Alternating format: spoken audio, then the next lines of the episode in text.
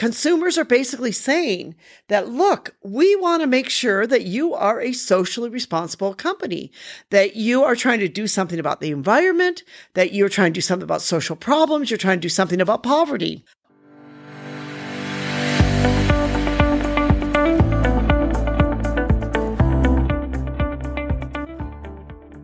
Hi, this is Anita, the Global Trade Gal, where we talk about all things to do with global trade. Today, I want to talk a little bit about social environmental responsibility. I want to talk a bit about what it means and why it continues to be important, and why I believe this will continue to be even more important for companies and corporations around the world, and actually for anyone who's looking to be involved in any way in the global supply chain living in Hanoi, Vietnam, and having actually lived quite a bit in China, there's many times when I look out over the sky and I think, is that fog or is that pollution? And most of the time, unfortunately, it is pollution. You know, but this is not just something that's a problem now in Asia. My sister lives in Salt Lake City, Utah, and in this entire summer, due to the wildfires that are happening in California, the entire valley of Salt Lake City was covered with the sort of hazy, smoky mist that traveled all the way from California to be in Utah. You know, what's apparent to me and many others is that how an individual, a company, or a brand looks at their social environmental responsibility matters today. That a company needs to learn to balance their need for profits with the ecosystem, poverty, environment, and climate change. You know, people may not realize this, but when a company has a social environment responsibility, they are helping the world through that social environmental responsibility. In other words, today we live in a world that is more interconnected than ever before. What happens in one part of the world can affect another part. And this, of course, goes back to my story about Salt Lake City, Utah, and the tremendous amount of pollutions they had from the wildfires that it wasn't happening necessarily right there in Utah as much as it was happening in California, but yet it moved across the United States and affected other parts of the United States. So, what happens in one part of the world does have an effect on another part. It's kind of a little bit of this sort of chain reaction, this chain effect, because what one company does or one country does can actually affect another part of the world. You know, when a company has social environmental responsibility, I want to talk today, first of all, like what it means to have one and what companies would look at. Because whether you're a small company or you're a large company, this is something which should be looked at. This is something which should be as part of your company. You should be saying to people, I believe in social environmental responsibility. We are doing all we can to help with this you know, the core of being social environment responsibility is about balancing the ecosystem carefully with the need for profits. You know, recently the Washington uh, Post uh, reported um, that the heat conditions that were now in America's Southwest showed the effect of climate change. A study by the Nature Climate Change shows that in the last 22 years, are now considered to be the hottest or the driest years in the past 1,200 years. And I should correct that and say it is the driest years, which is actually very, a very hot years too, which means there's droughts in the West like we never had before. So what happens if the West suddenly runs out of water? What's going to happen there? This tells us that companies need to be concerned about how their profits balance against the needs of the ecosystem or the environment in other words, how does their own profitability and the environment work together? If a company is not doing this, the public will eventually start to require that they do it because this will be important for any type of company. That as the environment starts having more issues, as there starts to be more problems, people are going to want to see that the brands and those people that they buy for and those that are responsible are being held accountable. Social environmental responsibility means that a company balances profits and people. So it's not just the environment, but it also has to do with people. You know, it was Milton Friedman that was a famous American economist in the he won the 1976 Nobel Prize. He once famously said, The social responsibility of business is to increase its profits. This became known as the Friedman Doctrine. And this is what a lot of companies sort of believe with that my only responsibility is that I make a profit. That's all I need to do as a company. But since the days of Milton Friedman, the world's changed. You know, companies that begin to think that their only role is to make profits live in the past and not in the current business environment. Let me repeat that again. The companies who think that their only role is just to be able to make profits for themselves are really living in the past and not in the current business environment. And I, I say this because I feel like the world's changed. I remember when Bill Gates decided to start the Bill Gates and Melinda Gates Foundation, the world was shocked and they wondered why would a successful CEO, head of a company, do that? But in today's changing world, inequality between the rich and poor becomes more profound. So many people are now wondering why more rich corporations or people are not doing more to help solve the world's poverty issues. I'd like to make a case in point here you know, my mother, you know, constantly says to me about Mark Zuckerberg and Facebook. Why isn't Facebook doing more? And when Facebook shares have dipped down, she's like, well, I'm good. I'm glad because he's not doing anything to help. Why aren't they helping the homeless problem, you know, where they're at? Why aren't they doing this? Why aren't they doing that? I really believe, like my mother, and, and I agree with her completely why aren't these corporations doing more? You know, these corporations that are in San Francisco, San Francisco is a huge homeless problem.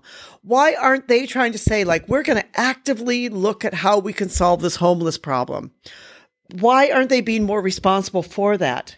They keep earning money, they keeps adding to their billions and billions of dollars. They should hold some kind of responsibility, if not an economic one, but a moral one to say, we are going to help, we're going to make a difference. You know, the truth is that today, many consumers are more demanding than ever before.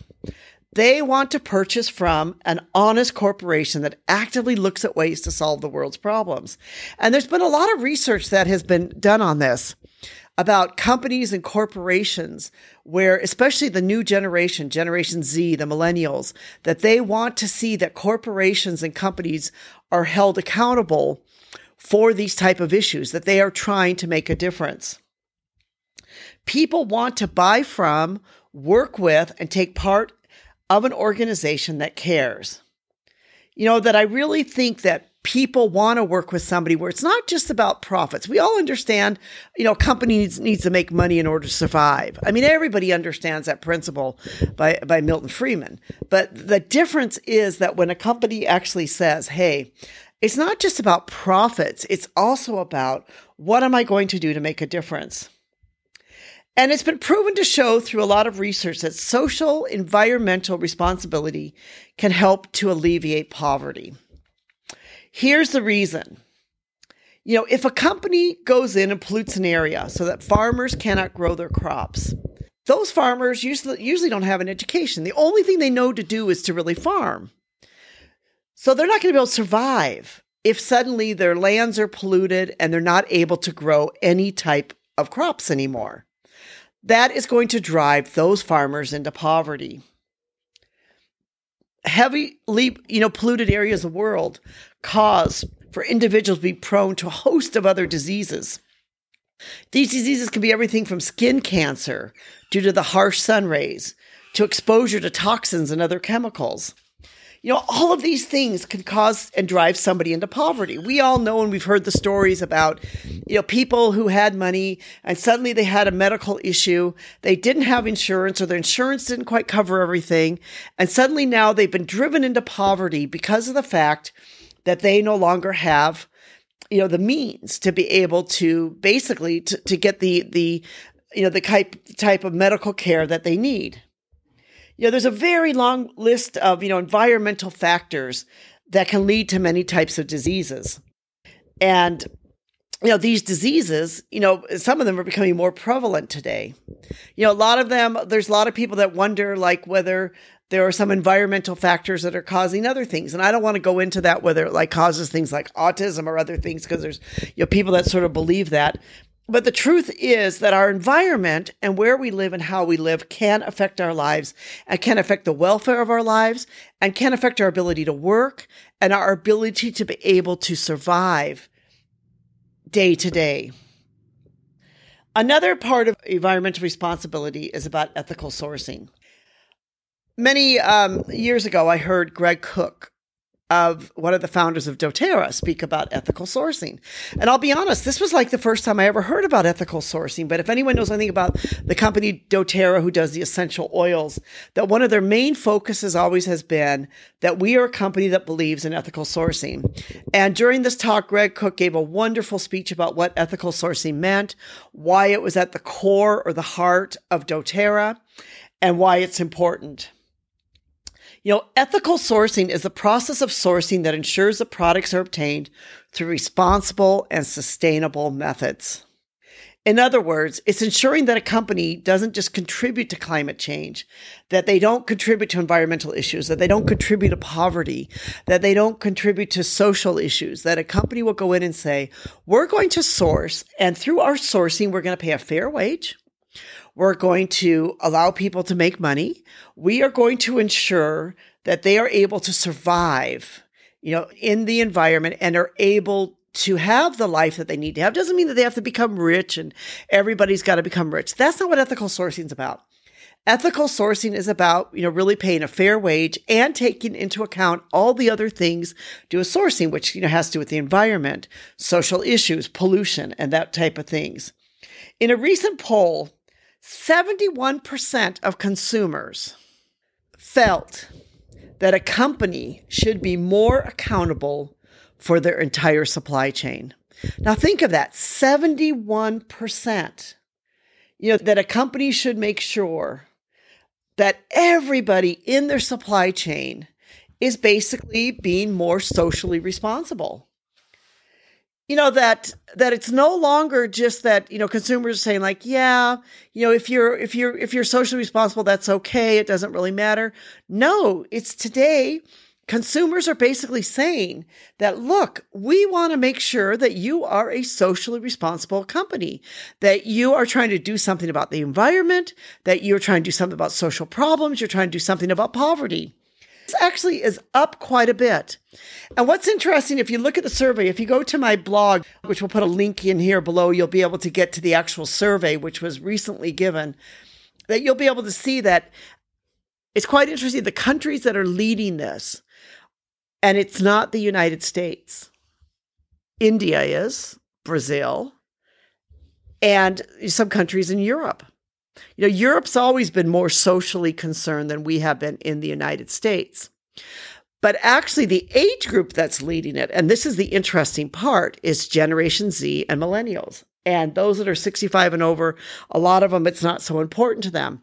But this is also an interesting thing because as those Generation Z, those millennials, those others begin to grow up and they begin to you know, um, you know, become older and move on to the next group. I believe that the younger generation is going to become even more. It's going to become more important for them, and it may go up to being like eighty or ninety percent. Then you know, then instead of just seventy one percent. And also in that same survey, about 70, 71% said that you know companies should um, not only be more responsible to ensure that their suppliers are, that they should be more transparent, that they should be accountable so this is a whole, you know, kind of new change where they're not just saying that a company should be socially responsible and just say, you know, we are socially responsible. No. People want to know that a company actually socially responsible. They want to know what are you doing to be socially responsible? If you say you're socially responsible, what does it mean to be socially responsible? You know, we um, at Mindoro, which is my company, where we manufacture home decor and home furnishing products. We really believe in being socially responsible. We have for a long time. And we believe in ethical sourcing and balancing, you know, our profits with the environment. But we also are a great believer that every company, large or small, should take the same attitude and should look at the same things. Whether it's, you know, paying for a fair wage, making sure there is no child labor, making sure that there's, you know, safety standards in place in a factory, that these are all these little things that we should do, making sure you're not polluting, making sure of the environment. You know, all of those things are important and will continue to be even more important as the world begins to deal more with a lot of these, you know, social, environmental, uh, poverty and economic and other issues. This will continue to be more important instead of less important. Now, if some of you might be wondering, well, what's the difference between social responsibility and social environmental responsibility?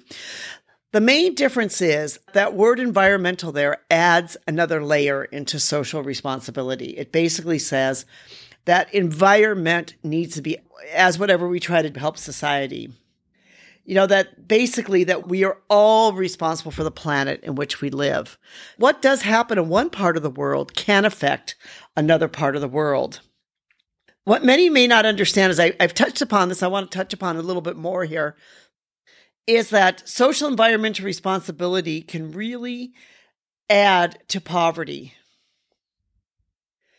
and the reason is is that essentially that you know land erosion um, you know, what's happening now with the environment, how the seasons are changing, have all had an impact and could one day have a huge impact upon all of our food sources. That's why even in the United States, you know, 65% of all Americans are saying, look, you know, being socially responsible is good, but we also need to have the environmental aspect is also important. But you know, what's interesting with this too, and also talking to many of my American friends when I was recently home in the States, and we got talking a bit about, of course, China, because China's on everyone's mind about, you know, what is China doing? And China now has become the enemy.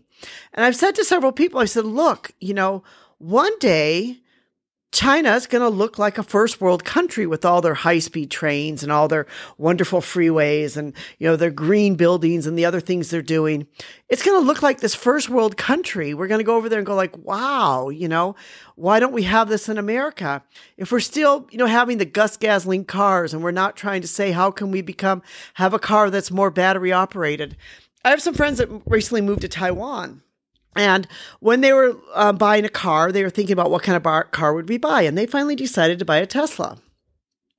And a couple reasons why they bought a Tesla were first of all, there was a plug-in right in their apartment where they could plug the Tesla in, and it would cost them two dollars to be able to basically charge the car to go 300 miles.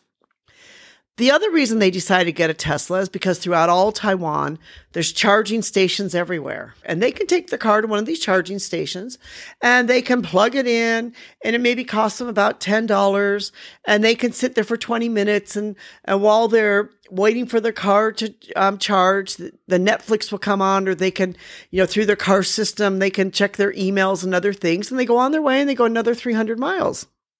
Also, too, they said throughout all the country of Taiwan, there's all these charging stations all around Taiwan. So if they decide that they want to, you know, drive somewhere, they can go into one of these gas stations and they can charge their car. And I thought, well, how fabulous that is, you know, that they don't they don't have to have a car that even has any gas. I mean, this Tesla car they have is completely 100% electrical. And then my friend in Taiwan said, you know, I don't really need to get a motorcycle either because they've got these little mopeds all around Taiwan where you you have a card and you basically you you know you you put the card in, you rent the moped, you take it you know, to wherever you need to take it and you, you pay, you know, through the card as you're using it. And then you come and then you plug it back into one of these stations and you get another one. I thought, well, isn't that fabulous too? I mean, what a, what a great system and what a great way to be able to say to somebody like, yeah, we believe in clean energy. We believe in this. We're, you know, instead of, instead of trying to have the gas guzzling cars where people are paying $4 you know, could be paying now four dollars a gallon or huge amounts a gallon. It costs a huge amount of money to be able to now put the gas in your car. I mean, wouldn't be fantastic if it only cost you ten dollars and you knew no matter where you traveled, you would be able to quickly charge your car. So that's why, you know, I'm a great believer that I believe that every company and every individual, and whether you're a big or small um, company, you can still look at a way that how can you make a difference within your own global supply chain and where you can have your own social environmental responsibility. Thank you so much for listening to the Global Trade Gal podcast. Feel free to check out our blog at mindoro.com. We'll put a link below in our profile. If you have any questions or have any need to be able to create, develop, or manufacture home decor, home furnishing products in Asia, please feel free to contact me, Anita, at sales at Mindoro.com. Again, thank you so much for listening. We truly do appreciate your support.